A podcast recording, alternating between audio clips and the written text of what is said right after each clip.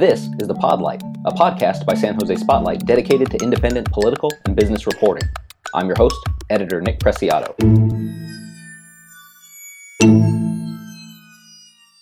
On today's show, we're discussing the resignation of San Jose State University's president and a potential wave of evictions across the city. In a surprise announcement this week, San Jose State University President Mary Papazian said she's resigning at the end of the year. Her resignation follows a settlement with the federal government over a sex abuse scandal in the school's athletics department. Joining me now to talk more about this is senior reporter Eli Wolf. How's it going, Eli? Good, Nick. So, tell us about some of these scandals uh, Papazian's administration faced leading up to her resignation. Sure. Well, of course, the big one is the sex abuse scandal uh, in the school's athletics department. Um, basically, last month, the DOJ in San Jose State announced a uh, $1.6 million settlement following an investigation that found that the school basically failed to properly investigate complaints about sexual harassment dating back to 2009 um, that were allegedly uh, uh, committed by the director of the sports medicine program. Um, so last year, there were also several women of color who accused Papazian's administration of racial discrimination after they were uh, looked over for promotion. Um, and she's also been criticized for failing to provide emergency housing for homeless students. So uh, it's been a few different things. Now, what are community leaders and those at the university saying about the president's decision to resign? I, I think generally people are saying that this was the right move because these complaints were still surfacing under uh, Papazian's watch. Um, Sparky Harlan, the CEO of the Bill Wilson Center, uh, said that Papazian should have made sure that the uh, sports director who was being complained about, Scott Shaw, uh, no longer had access to students as soon as those complaints first emerged. Um, th- there's also a demand for more action. Uh, Professor Scott Myers Lipton uh, wants to know who else in the school was aware of what was happening, what they did about it, or what they didn't do about it um, and and basically saying that until those questions are answered, there's not going to be really space for uh, community healing. Now, walk us through the allegations against Scott Shaw. That's uh, the former director of sports medicine at the university. Uh, so, walk walk us through the allegations against him, as well as what the Department of Justice found uh, in their investigation. Right. So the uh, the first complaints about Shaw emerged over a decade ago, and uh, according to the feds and to the school, basically 23 female students claimed that Shaw inappropriately touched them. Um, and uh, w- one of the interesting details here was that, uh, you know, the school did investigate this in uh, 2008, 2009, and um, at the time found that no no wrongdoing had occurred, um, or at least nothing that warranted action. Um, there was a more recent investigation uh, where the school essentially overturned the results of that old investigation and, and did substantiate the complaints that had originally been lodged against Shaw. I see. And two whistleblowers at the school allegedly faced retaliation for speaking up about Shaw. What can you tell us about that? So, the head coach of the women's swimming and diving team, uh, Sage Hopkins, repeatedly reported concerns about to the school, uh, basically spanning over a decade, uh, as recently as 2020. Um, and uh, he he eventually got frustrated after the school didn't respond as well as it he felt it should have, and uh, uh, essentially went over their heads to the CSU to to raise these complaints. Um, when he did that, um, Stephen O'Brien, the former deputy athletics director, uh, claims that he was instructed to uh, discipline Hopkins for this. Uh, I guess this transgression, um, and he refused to do that. And um, O'Brien claims that he was actually terminated for refusing to discipline Hopkins for his whistleblowing.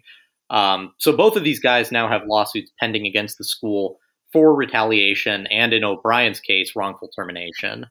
Okay. Now, following the sex abuse scandal, Papazian oversaw the restructuring and expansion of San Jose State's Title IX office. What is Title IX, and why is the expansion of this office significant? Sure. So Title IX refers to a federal law that prohibits sex based discrimination at schools that receive federal monies. So many colleges maintain Title IX programs that are basically there to investigate discrimination and sexual misconduct. Um, so the, the federal investigation basically found that San Jose State's Title IX program failed to protect students. So one of the major terms of the settlement was that the school had to revamp its program and uh, you know expand the number of officers they have. Uh, so in theory, that's significant because it will hopefully prevent this kind of abuse from happening in the future. Um, but obviously, there are a lot of people waiting to see how they actually apply those additional resources. Right now, with this uh, resignation, it's not happening until December, I believe. What's next for San Jose State? Who's uh, set to replace Papazian as president? So right right now we don't exactly know who's going to come in to replace her. Um, the CSU chancellor Joseph Castro is supposed to meet with um, some campus stakeholders at some point in the future uh, before they name a interim president, and uh, that that's all we really know at this stage. I see. Well, thank you for coming on and explaining that, Eli. Really appreciate it. Thank you. San Jose Spotlight is a community supported, nonprofit news organization fueled by readers and listeners like you. You can support our work by becoming a sustaining member with a monthly or annual donation on our website, sanjosespotlight.com. Thousands of San Jose residents are at risk of losing their homes now that the statewide eviction ban has ended. While many tenants are seeking rental assistance, landlords will be able to start pursuing debts owed through small claims court on November 1st. Joining me now to talk more about this is reporter Tran Nguyen. Hey Tran, how's it going? Good. Thank you for having me. Of course. So, Tran, let's get right into this. How many households in the city are behind on rent? Yeah, so as of September, according to National Equity Atlas, um, estimating that 12,800 San Jose households are behind on rent. Um, this is in, with an average of $4,600 in debt. Um, this totaling out to um, more than $58 million in rent all in the city. Um, the state program that has been assisting with rent relief also give us a better picture of the people who are applying for these rent relief um, in Santa Clara County. More than 10,700 applications uh, have been received. Um, in San Jose alone, that's more than 7,000 applications been received. Um, the and for Santa Clara County, um, more than 3,000 households have been served um, in, San, in San Jose alone. That's um, more than 2,100 households been served um, in, in terms of rent relief. And what is the city doing to help residents who are behind on rent or struggling to pay? Yeah, so at the beginning of August, the city has started um, a program called Eviction Help Center. Um, it has since expanded to have another office um, in East San Jose in the Franklin McKinley School District in particular. Um, the permanent help center um, is on the 12th floor of City Hall, um, but the one in East San Jose has uh, was expanded uh, with the anticipation that the eviction moratorium will hit that area harder.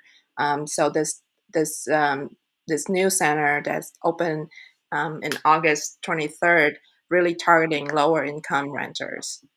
Um, the program has all has has helped um, over 500 households already since it's open in August. Now, Tran, you went out to these eviction centers earlier this week. What did you hear from the residents who you talked to that are uh, seeking help? Yeah, so a lot of people are still um, needing help with their application with the state program, but some of them are already seeing um, eviction notice in their inboxes or at their front door. Um, in one case, is um, with Sandra Campos. Um, she is a resident in San Jose for more than 17 years. Um, she lost her job last year during the pandemic, and she has been relying on her savings and unemployment checks to make ends meet. she's a single mother of four, and since the unemployment benefits and the eviction moratorium expired earlier last month, um, she has been struggling to um, pay off the rent that she owed to the property manager. Um, and now she, this week, she has come to the eviction center um, to find a way to pay off this debt. Um, some other people that I talked to also said that they have trouble um, finding work or because of their disability um, or their injuries, they haven't been able to work. And with the eviction moratorium expire, um, now they are essentially scrambling to find a way um, to pay for rent that is due on October 1st. Now, the help center worker you spoke with, she mentioned that the centers are actually seeing a decline in people seeking help. Why is that? Sure. So the program manager, Emily Hislop, had told me that one of the biggest um, misconception um, about the eviction moratorium is that people thought that they cannot apply for rent assistance um, when that moratorium expired. That is not true. Um, people can still apply. Funding is still available. Um, a lot of funding is still available, actually. And the eviction help centers um, can help people navigating through this application process. Um, she also shared that in a couple of cases, um, the workers there have helped um, residents to set up emails um, if they don't have emails so they can track their application process um, which could take a couple weeks to a couple months um, for the checks to arrive. Um, but the help centers are now also thinking um, to of shifting their focus to education and legal aid. Um, with the education side, as I said, there was a misconception that um, you can no longer apply because the eviction ban has ended. And with the legal aid, she expect that more people are going to be coming to the help center mid-month when they actually got served with eviction notice. Um, and at these uh, at these centers um, they can help renters and tenants um, connect with attorneys that could help them um, fight their eviction.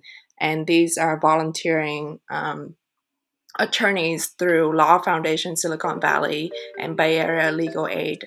Um, they have specific time that you can come and talk to um, representatives there at these centers.